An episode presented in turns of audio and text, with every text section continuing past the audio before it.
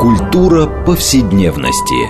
Здесь мы говорим о том, что формирует и наделяет смыслом наше прошлое, настоящее и будущее. Ведущая, главный редактор издательства «Новое литературное обозрение» Ирина Прохорова. Культура повседневности. Программа предназначена для лиц старше 16 лет. Здравствуйте. Мы продолжаем цикл передач под общим названием «Культура повседневности». Напомню нашим радиослушателям, что мы здесь беседуем о жизненных практиках, о том, что мы часто пренебрежительно называем бытом, но на самом деле мы пытаемся показать, что это важнейшая составная часть культуры в целом. А, и сегодня мы поговорим на, в общем, довольно популярную тему, которая неоднократно обсуждалась, а именно о жизни и быте белой эмиграции в Европе. А, но на самом деле, несмотря на то, что мы знаем, есть огромное количество воспоминаний и исследований, все равно эта тема остается чрезвычайно актуальной и, может быть, до конца не изученной. А, как обычно это бывает, мы Тема у нас обычно возникает, отталкиваясь от выхода какой-то, по нашему мнению, важной книги. Так вот, недавно вышел двухтомник воспоминаний Всеволода Стратонова, это такого а, в свое время очень известного астрофизика, а, который называется «По волнам жизни». Его это воспоминания о его жизни, карьере и судьбе до революционной России. И, а, так сказать, заканчивается книга с чего начинается беседа о высылке огромного количества интеллектуалов, так называемого философского парохода, на котором сам, собственно, Всеволод Стратонов и тоже был. А, и мы вот о том, как складывалась жизнь, эм, белая миграция, о том, как люди выживали, как они пребывали в поиске какой-то новой идентичности, а, мы поговорим с нашими э, гостями, представленных Олег Будницкий, доктор исторических наук, директор Международного центра истории и социологии Второй мировой войны и ее последствия в Высшей школе экономики. Здравствуйте, Олег. Здравствуйте. Да? Второй наш гость Абрам Рейдблат, историк, социолог литературы, а редактор серии «Россия в мемуар». Э, здравствуйте. Здравствуйте. А, я Ирина Прохорова, главный редактор издательства «Новое литературное обозрение», ведущая программы. Ну вот, э, на самом деле, э, Обычно мы знаем, что вообще-то белая эмиграция, особенно первая эмиграция, оставила огромные архивы, воспоминания, а, и это уже стало такой целой мифологией. Вот создалась такая мифология первой эмиграции, куда уехало много образованных людей, литераторов, философов а, и разных мыслителей. И, в общем, они оставили довольно большую Э, набор литературы, и вот сложился такой миф, да, вот, и до сих пор этот миф очень, мне кажется, влиятельный в русской культуре. Вот с вашей точки зрения, я хотела бы спросить, насколько вот эта мифология, ну, я бы сказала так, соответствует действительности, это грубо немножко вопрос. Есть ли здесь некоторая идеализация а, этой ситуации? И, или насколько этот миф не проговаривает какое-то большое количество и событий, и проблем, которые существуют в эмиграции?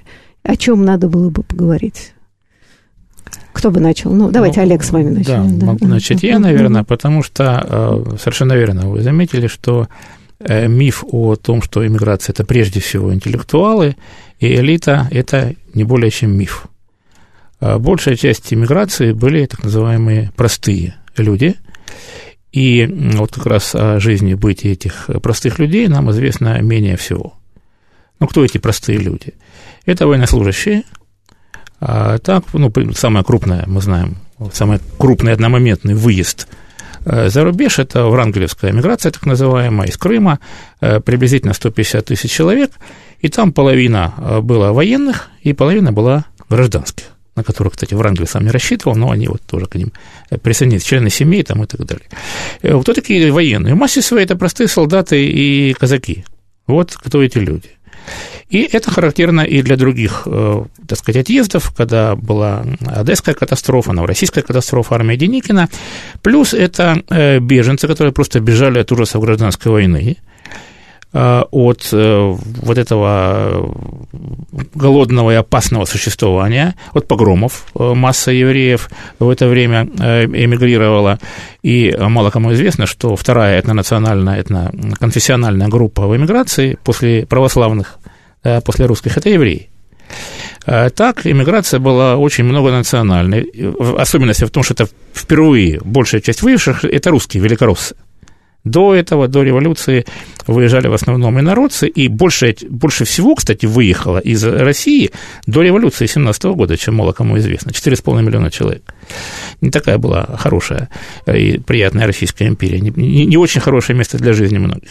Но вот э, особенность послереволюционной миграции вот такая, ее такой мультиэтнический, э, мультикультурный характер с преобладанием впервые э, великороссов, как тогда говорили. И жизнь этих людей была очень разной. Жизнь, там, скажем, интеллектуальной элиты в Париже или жизнь э, солдат и казаков, э, бывших солдат армии Врангеля или других вооруженных формирований белых в Болгарии или в Сербии, впоследствии Югославии, это разные истории. Э, кстати, потом многие из этих солдат и казаков перебрались во Францию. Франция была открыта очень для эмиграции по одной простой причине. Там убили очень много мужчин, больше миллиона во время Первой мировой войны, да. да, и они были Э, открыты для иммигрантов, для приема мужчин, прежде всего, э, для того, чтобы ну, были рабочие места, кто должен был работать на шахтах, на заводе Рено, и, в конце концов, жениться на французских женщинах. Так? И... Слушайте, это интересно, я никогда вот с этой точки зрения не смотрела на иммигрантскую политику Франции. Но действительно, потому что Первая мировая война была самая катастрофическая для Франции. Они даже Конечно. меньше пострадали во Вторую мировую. В разы, а, да. да, а Первая мировая, я просто вот никогда не думала, что это, собственно, было такой одним из причин, а, почему так много наших людей оказалось во Франции. Конечно, миллион триста тысяч человек французы потеряли. Для Франции это совершенно чудовищная цифра при тогдашнем ее населении. Причем именно вот мужского населения в самом таком вот а, что ну, называется, репродуктивном возрасте. Я, я бы сказала, что это катастрофа сопоставима с наполеоновскими войнами, когда тоже была огромная проблема после конца наполеоновских войн, что там действительно выбило огромное количество мужчин, и это стало тоже большой национальной проблемой, которую долго решали и как-то, в общем, не знаю, как решали, но, в общем, это стало проблемой. А, э, простите, Алик, я как-то, да, мы, мы увлеклись. Нет, Олег, у да, меня да, только да, некоторый нет, дополнительный нет. штрих mm. к тому, что сказал Олег. Кроме всего этого, не нужно забывать, что был э, пакт, договор российско-французский о дружбе, и э, как бы к, к России к, теплее относились, чем э, и к русским, чем в Германии, где перед этим шла война с русскими, чем в Англии, там Италии и так далее. Поэтому там был еще момент просто хорошего отношения к русским.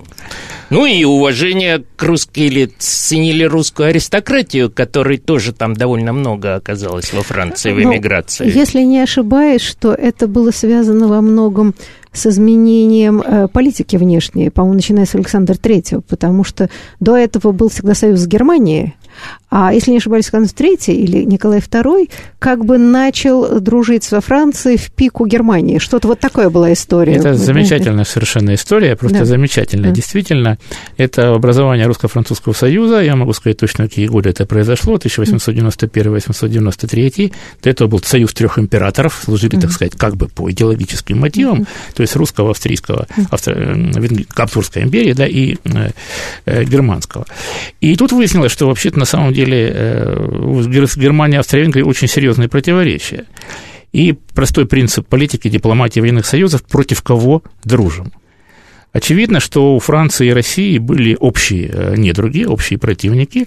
И вот э, император Александр III, с которым обычно ассоциируется эпоха контрреформ, реакции и так далее, он едет в республиканскую Францию и слушает, среди прочего, с непокрытой головой французский гимн, какой Марсельесу. Это совершенно замечательный момент, потому что за то же самое в России могли сослать туда, куда Макар телят не гонял. И вот э, мост Александра Третьего, он как раз в честь этого события, этот роскошный позолоченный мост, значит, в Париже, тогда возник русско-французский союз, и э, впоследствии вот такие займы щедрые Франции, э, России диктовали, среди прочего, тем, что нужно строить железные дороги стратегические, России нужно строить военные заводы и так далее. Все это давняя история. Но вот тут я с Аликом немножко не соглашусь. Отношение к России было очень разным после Первой мировой войны. С одной стороны, да, это союзник, который держался сколько-то времени, а потом вышел из войны. И э, чудовищные э, потери французская армия несла и в 17 году, и в 18 И во многом ответственность возлагали на русских. Э, они, на большевиков. А, секундочку. А эмигрировали как раз Секу... те, которые были за по войну. Позвольте, кто да. там у вас, большевики или не большевики, все вы Пока русские. не разбирались. Да? Тогда и еще не, было, не было я понятно. Я процитирую, не могу не процитировать, высказывание. Вот приехал Василий Маклаков в качестве посла в Париж – и пришел вручать верительные грамоты Луи Барту, министру иностранных дел тогдашнему, когда 8 ноября 17 года по э, новому стилю. И из уст французского министра иностранных дел узнал, что что-то такое произошло в Петрограде, и то правительство, которое его отправило, оно уже как бы не существует. Так вот, Клемансо, премьер, что он сказал Маклакову, когда э, большевики вышли из войны, когда они потом подписали Брестский мир, вы наставили нам рога. Я цитирую так сказать, э, текст Маклакова. Клемансо был в ярости, и он совершенно не различал, кто тут большевики, не большевики, русские вышли из войны, вот ему было этого достаточно. И впоследствии, когда шли э, переговоры, когда шла конференция, белых русских не допустили на мирную конференцию, несмотря на все их усилия. Решалось это все без России, потому что территориальные изменения, включая передачу Бессарабии, Румынии, там разные такого рода вещи. А, и когда был парад значит, в Париже, то никаких русских туда не допустили. То есть надо понимать, что отношение было очень разным. Ну, то есть правильно понимаешь, что долгое время не воспринималось, что здесь там, я не знаю, да, смена режима и так далее, просто воспринималось, что Россия, значит, предала интересы да. союзников, она вышла в одностороннем порядке из войны, но, тем не менее, все-таки русских иммигрантов приняли. Да, приняли, и, и приняли достаточно много, несколько сотен, видимо, тысяч человек. Ну, разные с точки зрения. Одни считают, что это представления э, сильно завышенные, там есть исследования Катрин Гусев о социальной истории русской миграции, Э, но русских было много. Было, было много, их, э, очевидно, было больше 100 тысяч человек во Франции. Некоторые считали, что в одном Париже 100 тысяч человек. До 300-400 тысяч человек называют цифры. Много, действительно много. И очень как раз много простых этих самых людей из э, Югославии двинулись во Францию. Да, и, собственно, в самом Париже тоже отнюдь все не ограничилось интеллектуальной элитой, было много людей, которые... То есть я правильно понимаю, что простые. Булгаков в «Беге» очень точно описал а, вот этот вот конфликт, да, когда эти казаки, это, значит, пошли работать в цирке, а, в рестораны, пошли на заводы Рено, постепенно ассимилировались, а, а, а вот, скажем, аристократия, ну, люди, скажем, ну, там, не знаю, творческие вещи, в общем, они значительно большие проблемы э, да, могли ассимилироваться. Да, собственно, они практически ведь не ассимилировались. Я правильно понимаю? Ну, да? через поколение ассимилировались, конечно. Куда деваться? Слушайте, ну, а вот интересно, все-таки я бы хотела посмотреть вот так, как иммиграция, вот очень разная, разношерстная, так или иначе пыталась встраиваться в новую жизнь и все иллюзии ее. Но вот как раз хотела вернуться к книжке Стратонова, который э, очень интересно и живо описывает вот начало большевистского переворота и, собственно, всю историю, как его высылают вместе с другими а, на этом самом философском э, корабле. На самом деле, вот как до этого, ну, как мы знаем, вот выслали и выслали, да, и у меня было такое впечатление, ну что, вот они там все жили, жили, жили, потом сказали, ну ладно, вот уезжайте греха подальше. То, что описывает Стратонов, вообще куда более трагическая история. И там я понимаю, что он писал, что все было на грани, то ли расстреляют и сошлют в Сибирь, а, то ли... Э, вот, может быть, чуть-чуть вы опишете вот эту ситуацию, ну, и, может быть, несколько слов о самом Стратонове. Мне кажется, эта фигура совсем неизвестная, а стоящая того, чтобы о нем хоть ну, узнали. Да? Совсем уж не скажу, по крайней мере, в Википедии статья ну, мало о нем ли есть. Что есть да, но так, но так, конечно, человек не на слуху. Хотя вот э, по его воспоминаниям видно, какая э, совершенно нетривиальная у него была жизнь. Он за свою жизнь побывал и астрономом, и довольно крупным э, администратором на Кавказе, и э, заведующим отделением Государственного банка, и профессором Московского университета, и, надеюсь, еще дальше поговорим, чем он только не занимался в, в эмиграции да, вопросу тоже, да. об эти. Вот. И в своих мемуарах он подробно, пунктуально рассказывает, как шел процесс, подго... ну, не подготовки к, к высылке, в смысле, как там кухня была подготовки в партийных и государственных органах, а как э, с ними работали. То есть их сначала арестовали, кое-кого, у кого нашлись влиятельные заступники, выпустили и оставили в России. Кто-то там написал письмо сам, покаянное, его тоже оставили в России а кто-то, значит, кого-то пугали, я не знаю, реально собирались расстрелять или пугали расстрелами, но думаю, что это просто, чтобы люди спокойнее уезжали, они сопротивлялись, потому что Саратонов не горел желанием эмигрировать. Он был профессором и Московского университета, даже деканом физико-математического университета, организовывал астрономическую обсерваторию, был в, курсе, в гуще научной жизни, поэтому это, хотя никакой любви к большевистскому правительству не испытывал, но уезжать он ну, а не правда, хотел. что он, собственно, был инициатором, э, ну, собственно говоря, строительства такой серьезной обсерватории, и э, как это называлось там... Э, государственное астрофизическое, кажется, то ли общество, то ли еще что-то. Это была попытка в самом начале революции, ну, собственно, создать такой, и это осталось в э, каком-то смысле. Это речь шла не о конкретной обсерватории, mm. где-то ее создать, а о том, чтобы создать систему, впервые mm. систему обсерваторий, где-то, где в тех точках, где не хватает построив новые, но чтобы эта система могла осуществлять координированное наблюдение. Э, не с каждого места э, хорошо смотреть. Поэтому... Ну, если я правильно поняла из и... Э, вот, информации, что это ему, в принципе, удалось, он заложил основу. Да, этого, он да? сложную интригу провел для того, чтобы создать ее, и в результате эта обсерватория была создана. Опять же, в результате интриги он ее возглавил. И дальше до высылки как бы это дело развивалось. Ну, собственно, и после его высылки это дело развивалось. Так что то, что он создал, оно заработало. Да, ну вот на самом деле хотела...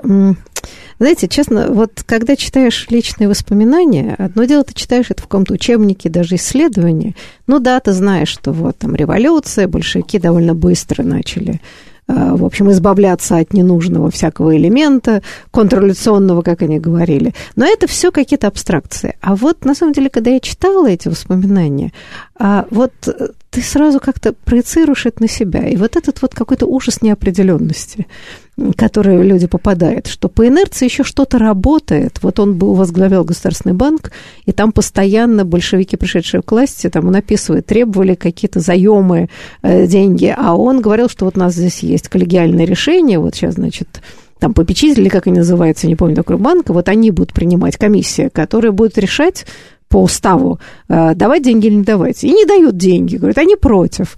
Значит, приходит какой-то там матрос, грубо говоря, и так далее. Они сопротивляются. И вот это долгое время, еще какой-то период небольшой, но э, когда старое да, работает в противовес новому, но потом начинается террор, по большому счету, уже, значит, все, все это сопротивление начинает выдавливать. И это вообще производит неизгладимое впечатление, потому что ты как-то понимаешь, как это вообще, это механизм, да, вот изнутри это эта вся система развивается и работает. Олег, вы хотели что-то сказать? Э, да нет, я просто киваю и соглашаюсь с тем, что вы говорите. Э, с одной стороны, э, был какой-то вот такой период межеумочный, что называется, когда была, ну, скажем, в Петрограде была такая забастовка, да, забастовка служащих, чиновников.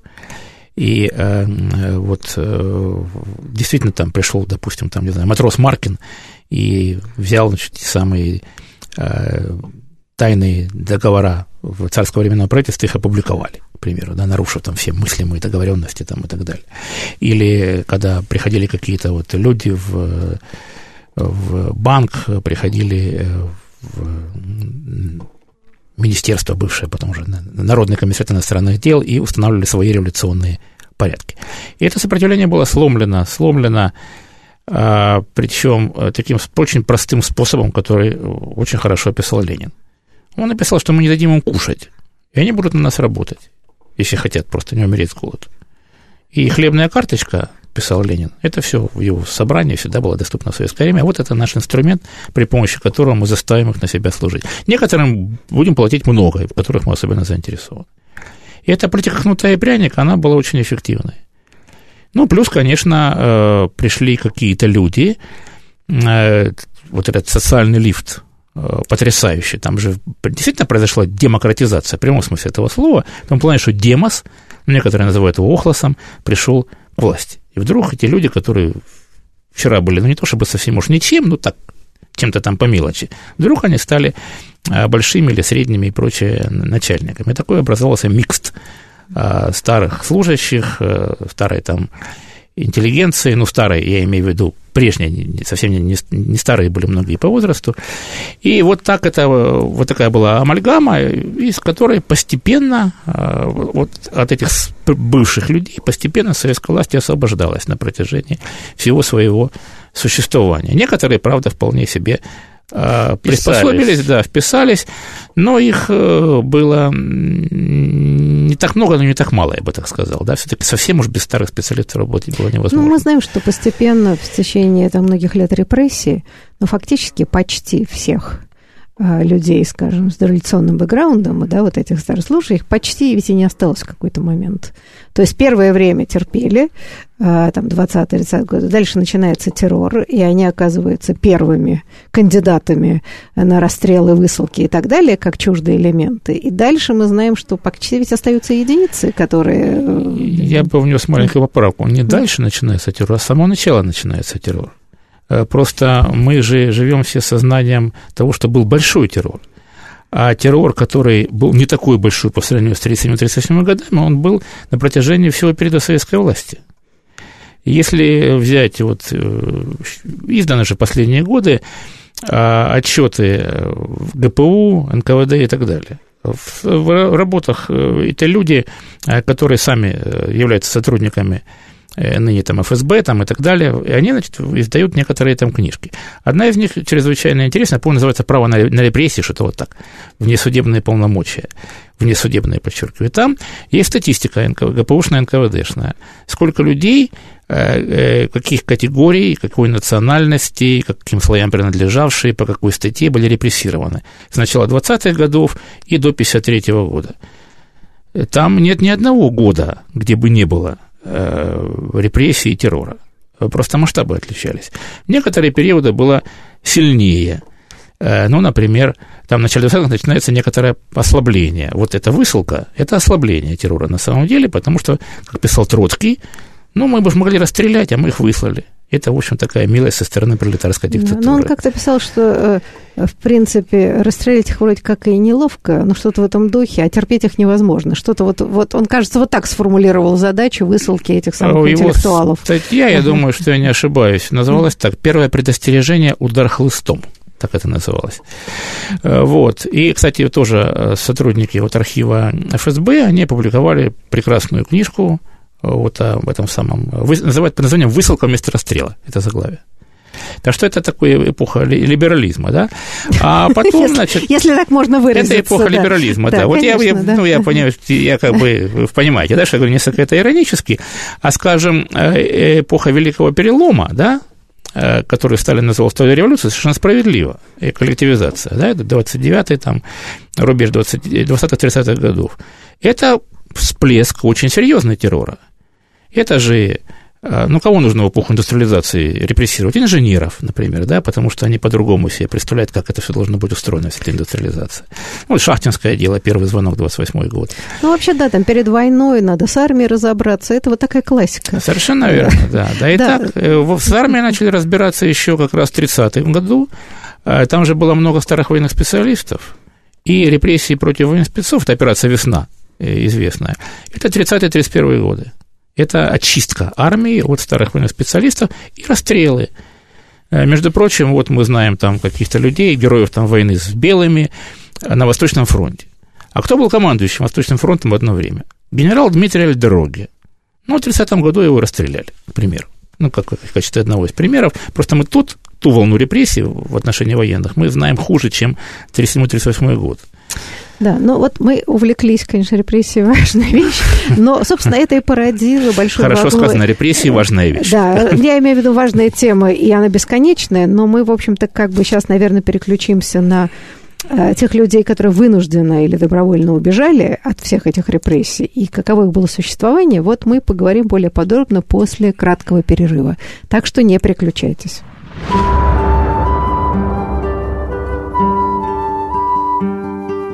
Здесь мы говорим о том, что формирует и наделяет смыслом наше прошлое, настоящее и будущее. Культура повседневности. Мы продолжаем наш разговор о жизни и быте белой иммиграции в Европе – напомню вам, что мы беседуем об этом с нашими гостями. Это Олег Будницкий, доктор исторических наук, профессор и директор Международного центра истории и социологии Второй мировой войны а, Высшей школы экономики. И второй наш гость Абрам Рейблат, историк и социолог литературы, а, редактор серии «Россия в мемуарах». Я Ирина Прохорова, главный редактор издательства «Новое литературное обозрение», ведущая программы. Ну, в общем, мы немножко, конечно, увлеклись разговорами о драматической ситуации Октябрьского э, переворота.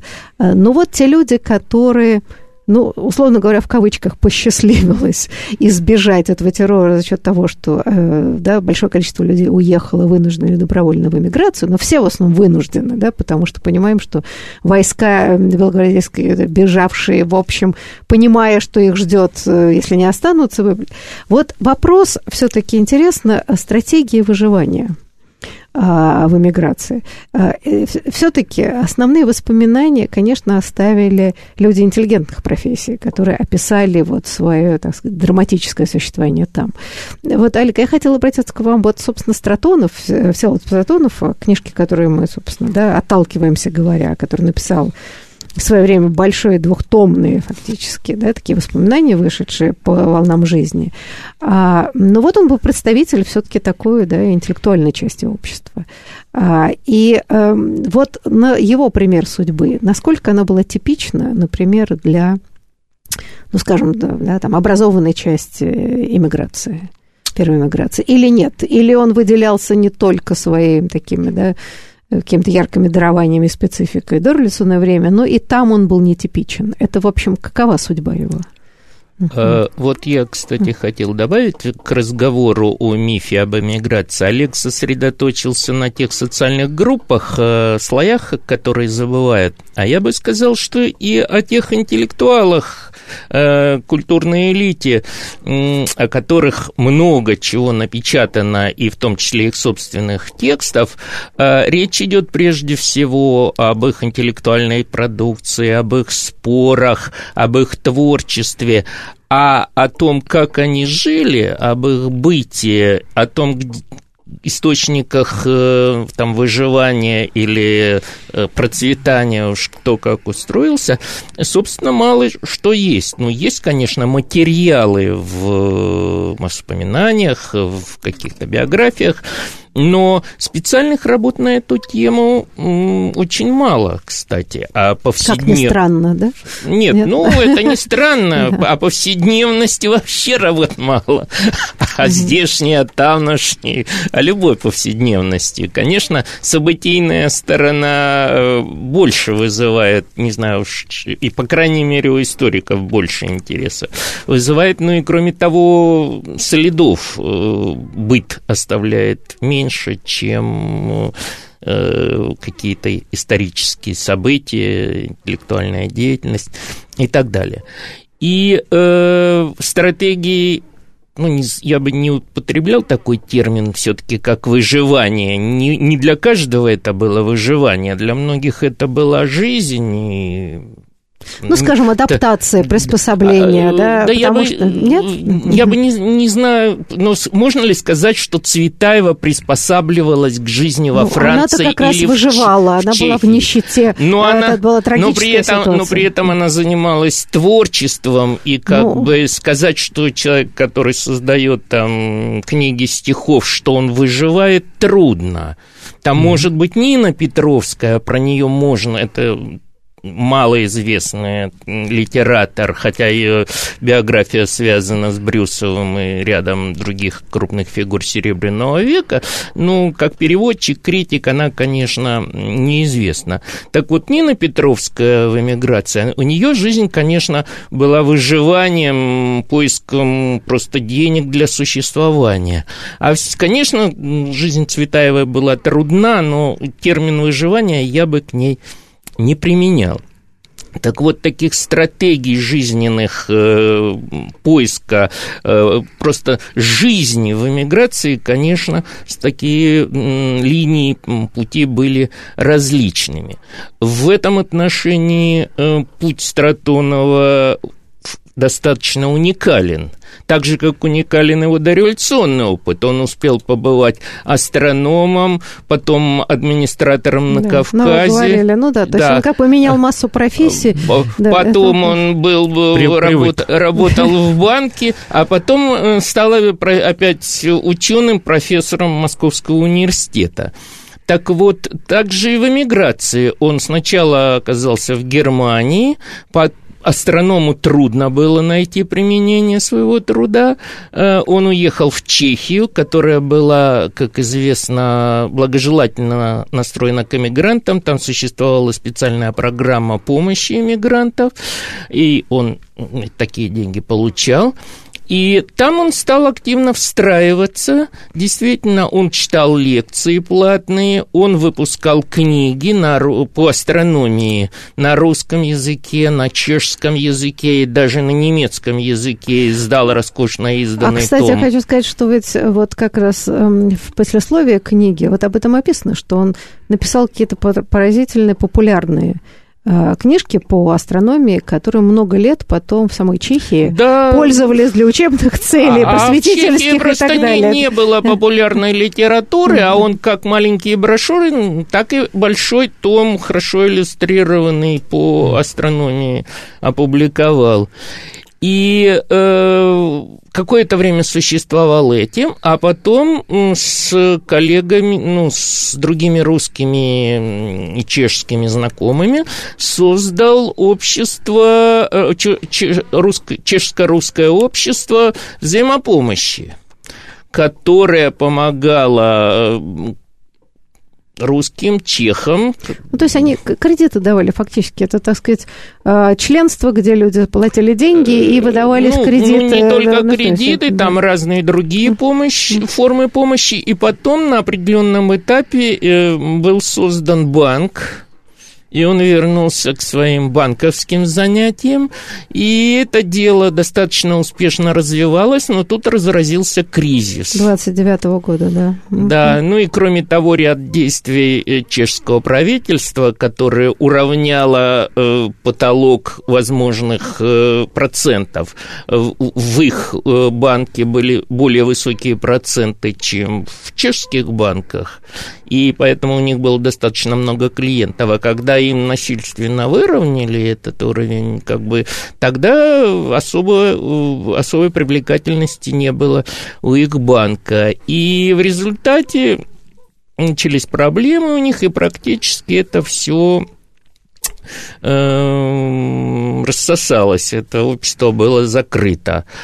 А Стратонов за это время э, устроился преподавать в политехническом Пражском институте э, технологическом, и шел процесс э, его официального устройства. Он, кстати, успел получить чешское гражданство. Пока он вначале преподавал, денег он пока не получал, пока его не утвердят. Он написал вот эти самые мемуары – Да, которые он да, хотел продать. Он да? не только хотел, он их продал русскому заграничному архиву, но процесс выплаты, опять же, был сложен, он шел через Министерство иностранных дел Чех, Чехословакии, и, и за это он не получал деньги так или иначе, он покончил самоубийством. Очень, я бы сказал, очень светлый жизненный путь, а вы говорите. Речь не о светлости плоти, речь о достаточной уникальности. Я не знаю. Я бы сказала, что, э, я не знаю, тут на самом деле действительно люди вынужденные как-то адаптироваться в другую среду, конечно, пытались искать разные способы э, и складывать. И действительно, судьба Стратонова уникальна. Я думаю, что, может быть, судьбы очень многих иммигрантов были также уникальны. Люди меняли профессии, компетенции. Но вот если вернуться вообще к даже к той же Чехии, да, которой действительно было очень много иммигрантов, но были какие-то исследования и воспоминания на этот счет, что иллюзия того, что скоро вернутся обратно, что большевики скоро, значит, потеряют власть, поскольку они некомпетентны, глупые и так далее, что это заставляло, особенно в Чехии, если я не ошибаюсь, выстраивать какую-то инфраструктуру, вот такие взаимопомощи, школы, чуть ли не кадетские корпуса. Вот хотел Олег вас спросить, это правда, да, что э, как это, бы была попытка такой самоорганизации общества? Э, это правда. Чехословакия уникальна тем, что была русская акция чешского правительства Масарика. С этого началось. Это были специальные стипендии для студентов русских, и многие студенты, которые стали впоследствии, скажем, офицерами э, армии Врангеля, они вот с Балкан получили возможность поехать в Прагу и там продолжить образование.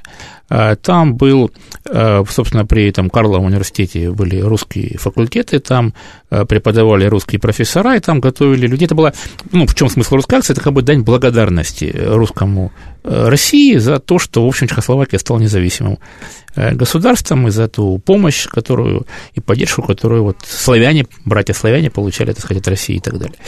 И э, там как бы готовили кадры для будущей России. Там был русский юридический факультет, и там изучали русское право, в СССР было уже несколько другое право, как мы понимаем, да? О, да. Вот, и, и так далее. Там преподавали выдающиеся историки, юристы, скажем, новгородцев, Кизеветтер, которого выслали, и который Э, к вопросу о том, что это посчастливилось в кавычках, посчастливилось без кавычек тем, кто оказался высланным, да, и Кизеветер э, писал там уже Маклакова, я публиковал когда-то давно его переписку, одна из первых моих была иммигрантской публикации, уже бог знает сколько лет тому назад, и он э, писал, что мы счастливы, что мы вырвались вообще оттуда, о чем вы говорите, что вы тут вообще тоскуете, Э, вы тут в свободном мире живете.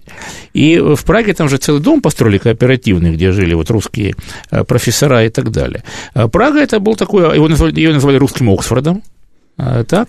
И что касается кадетских корпусов, они где их только не было. Они были и в Сербии, и, и русские стремились сохранять русскость, были русские гимназии, Э, и во Франции, и в других странах, э, вот ждали, да, что вот-вот-вот случится это все, значит, большевистское, это вот немыслимое создание, оно рухнет. Э, у военных это называлось весенний поход. Ну вот сейчас мы перезимуем, а весной, значит, мы вот пойдем там на Советский Союз. И они думали почему-то, что Европа, ну как-то она не может терпеть большевистскую Россию, что она их поддержит и так далее. Европа хотела чего угодно, только не новой войны.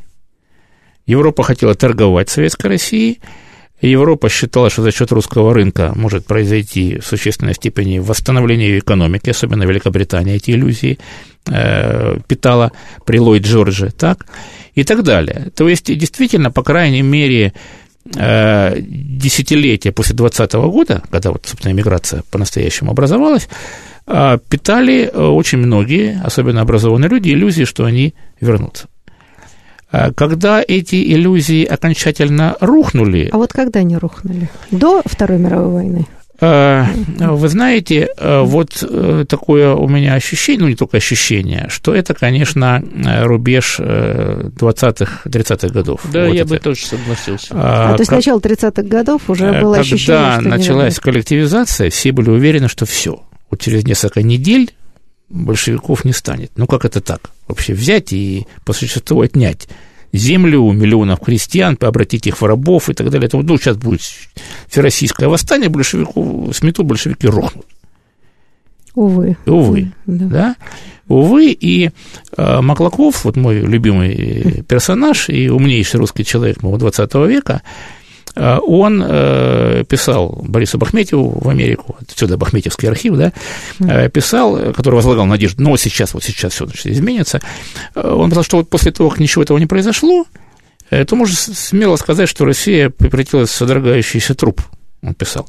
Вот кажется, какие-то там отдельные выступления, это вот как э, уже человек умер, а его пытаются оживить, уколы там какие-то делают. Это вот последний судороги мертвеца. Вот так вот такой у него образ был России. Россия превратилась в содрогающийся труп. Вот так. И э, вот он для себя, так сказать, сказал, что наше поколение уже не увидит конца большевизма. Э, и это было очищение у многих. Э, после э, коллективизации и утверждения сталинской власти, потом были иллюзии в войну, у большей части, у молодой эмиграции, некоторые, ну и у старой тоже, военные особенно, и думали, что они придут вместе с немцами, и немцы уберут большевиков, и они вот тут станут вообще новой властью. Вот и что же наивность? Наивность мой, абсолютная, да. да Мягко и, говоря, да. да. Фон Лампе, один из лидеров, он писал письмо фон Браухичу, писал письмо Гитлеру 15 июня 1941 года, вот, вот в Кремле якобы не знали, что будет война, да, какой-то, значит, эмигрантский деятель мелкого пошиба, да, он понимает, что вот сейчас начнется война, и он, он в мае начинает писать, ну вы же нас возьмите, белых, мы же там еще, еще ого-го, всего там прошло там 20 лет после окончания гражданской войны, мы вполне способны там воевать и против. Их игнорируют. Он пишет Гитлеру, последнее письмо, это, по-моему, 15 июня 1941 года, говорит, ну вот же сейчас начнется война, но вот мы же вот готовы.